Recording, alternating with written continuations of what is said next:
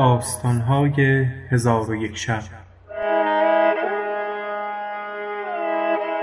چون شب سوم برآمد شهرزاد گفت ای ملک جوانبخت صیادی سالخورده زنی با سه پسر داشت و بی چیز و پریشان روزگار بود. همه روزه دام برگرفته به کنار دریا می رفت و چار دفعه بیشتر دام در دریا نمی انداخت روزی دام برداشته به کنار دریا شد. دام در آب انداخته ساعتی بایستاد پس از آن خواست که دام را بیرون آورد. دید که سنگین است. آنچه زور زد به در آوردن نتوانست. در کنار دریا میخی کوفته دام فرو بست و خود در آب افتاد. غوطه خورده با توانایی تمام دام از آب به در آورد. دید که به دام اندر خری است مرده. محزون گردید و گفت سبحان الله امروز عجب رزقی نصیب من شد. پس دوباره دام در آب انداخت زمانی بایستاد. چون خواست بیرونش آورد دید که سنگین تر از نخست است. گمان کرد که ماهی بزرگ است. خود در آب فرو رفت. به مشقت تمام بیرونش آورد. دید که خمره ای بزرگ است پر از ریگ و گل. چون این را بدید به حزن اندر پیوسته گفت فیض ازل به زور و زر آمدی به دست. آب خضر نصیبه اسکندر آمدی. پس خمره را بشکست و دام فشرده به دریا انداخت. پس از زمانی دام بیرون کشیده دید که سفالی و شیشه شکسته به دام است. این بیت برخواند به جد و جهد چو کاری نمی رود از پیش به کردگار رها کرده به مصالح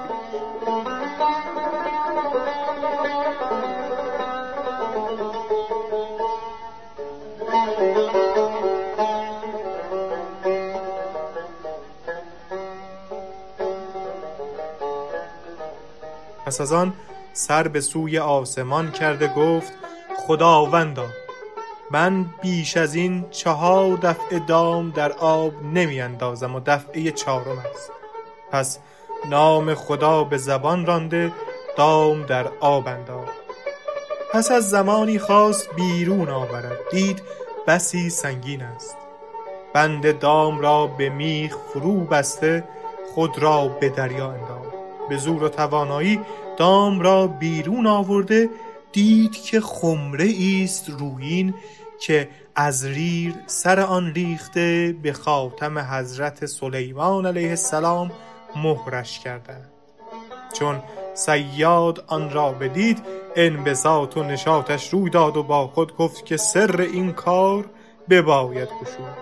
پس کارد گرفته ارزیز از سر آن رویین خمره دور ساخت و آن را سرنگون کرده بجنبانید که اگر چیزی در میان داشته باشد فرو ریزد. دودی از آن خمره بیرون آمده به سوی آسمان رفت. صیاد را عجب آمد و حیران همی بود تا آنکه دود در یک جا جمع شد و از میان دود افریتی به در آمد که سر به ابر میسود چون صیاد او را بدید از غایت بیم بلرزید و آب اندر دهانش بخشکید. اما افریت چون صیاد را بدید به یگانگی خدا و پیغمبری سلیمان زبان گشوده گفت ای پیغمبر خدا مرا مکش پس از این سر از فرمان تو نپیچم. صیاد گفت ای افریت اکنون آخر زمان است و عهد سلیمان هزار و هشتصد سال است سپری شده. حکایت خویش بازگو. چون افریت سخن صیاد بشنید گفت ای مرد آماده مرگ باش. صیاد گفت سزای من که تو را از چنین زندان رها کردم این خواهد بود؟ افریت گفت آری تو را از مرگ چاره نیست. اکنون درخواه که تو را چگونه بکشم. سیاد گفت گناه من چیست که باید ناچار کشته شوم؟ افریت گفت حکایت مرا بشنو. سیاد گفت بازگوی. ولیکن سخن دراز مکن که نزدیک است از بین جان از تنم جدا شود. افرید گفت که من و سخر و جن اسیان سلیمان کرده به خدای او ایمان نیاوردیم و وزیر خود آصف ابن برخیا را نزد من فرستاد. او مرا پیش سلیمان بود. از من پرستش و فرمان برداری خواستند. من سرپیچی نمودم. همین خمره روین را بخواست و مرا در اینجا به زندان اندر کرده با ارزیز سر آن را بیندود و مهر کرده فرمود مرا بدین دریا انداختند. هفتصد سال در غار دریا بماندم و در دل داشتم که هر که مرا خلاص کند او را تا ابد از مال دنیا بینیاز گردانم. کسی مرا از آن ورطه خلاص نکرد. هفتصد سال دیگر بماندم و با خود گفتم هر که مرا رها کند گنجهای زمین را از بهر او بگشایم. کسی مرا نرهاند. چهارصد سال دیگر بماندم. با خود گفتم هر کس مرا برهاند او را به هر گونه که خود خواهد بکشم. در این مقال بودم تو مرا بیرون آورده مهر از خمره برداشتی. اکنون بازگو که تو را چگونه بکشم؟ چون سیاد این را بشنید به حیرت اندر شد و بگریست و او را سوگند داد. بخشایش تمنا کرد. افرید گفت به جز کشته شدن چاره نداری. چون سیاد مرگ را عیان بدید گفت ای دوستی نموده و پیوسته دشمنی در شرط تو نبود که با من تو این کنی. بر دوستی تو چو مرا بود اعتماد هرگز گمان نبردم بر تو که دشمنی. افرید گفت در حیات طمع مبند که به جز مرگ چاره ای نداری. سیاد با خود گفت تو آدمی زاده هستی و این از جنیان است. تو باید در هلاک این تدبیری کنی.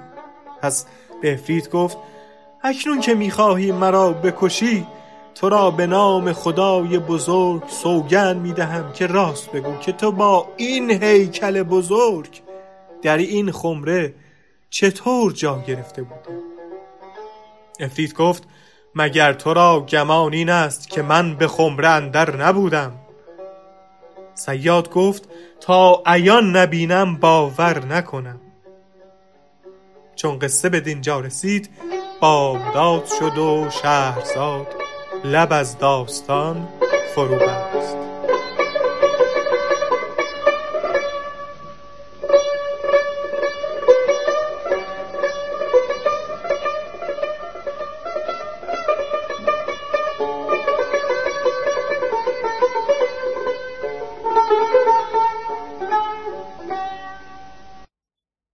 چون شب چهارم برآمد گفت ای ملک جوانبخت.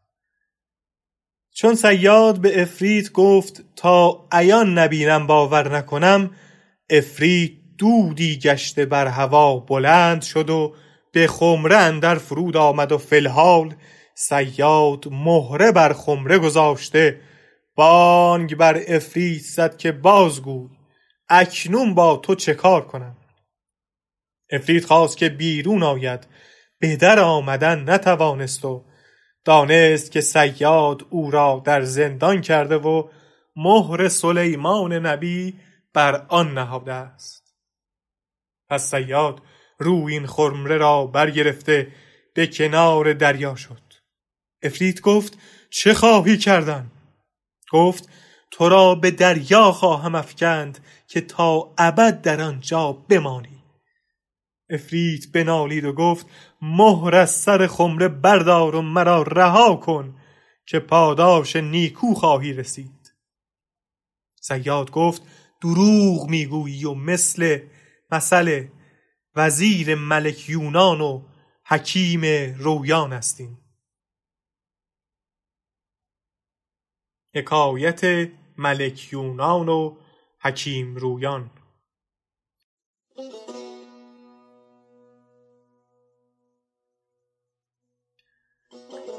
و آن این بوده که در سرزمین فارس و رویان ملکی بود ملک یونانش گفتندی و در تن آن ملک ناخوشی برص بود که اطبا از معالجت آن عجز داشتند.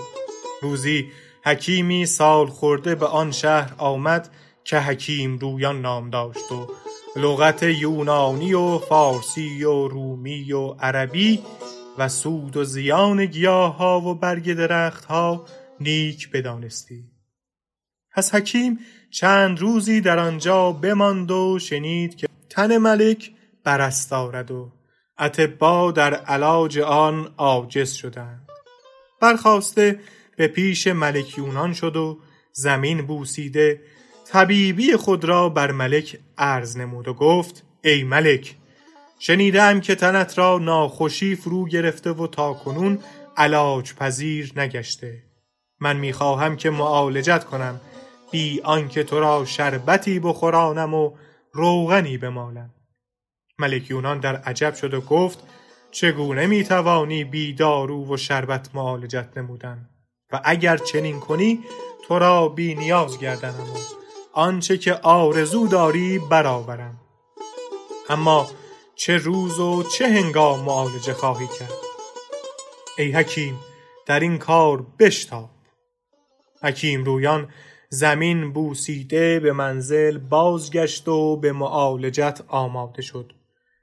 روز دیگر به پیش ملک آمده گفت امروز با گوی و چوگان به میدان همی رو. چون ملک با گوی و چوگان به میدان شد حکیم رویان پیش آمد و چوگان برگرفته به ملک داد و گفت چنین بگیر و به قوت بازو بر گوی بزن تا دست و تنت خی کند و دارو به دست تو نفوذ کرده تنت را فرو خواهد گرفت. آنگاه به خانه بازگشته به گرمابه شو و پس از گرمابه زمانی بخواب که بهبودی یابی. والسلام در حال ملک یونان سوار گشته چوگان به کف گرفت و بر گوی همی زد تا دست و تنش خی کرد. حکیم رویان دانست که دارو بر تن او نفوذ کرده. گفت از اکنون به خانه بازگرد و به گرمابه شو. ملک به خانه رفت. به گرمابه شد. پس از شست و شوی از گرمابه بیرون آمده بخسبید چون از خواب برخاست دید تنش از ناخوشی پاک گشته به سیم سفید همی ماند. شادمان و خرسند گردیده روز دیگر حکیم به بارگاه شد و زمین ببوسید و به طرف بساط ایستاده گفت تنت به ناز طبیبان نیازمند مباد. وجود نازکت آزرده گزند مباد. سلامت همه آفاق در سلامت توست. به هیچ حادثه شخص تو دردمند مباد. حکیم شعر به انجام رسانید.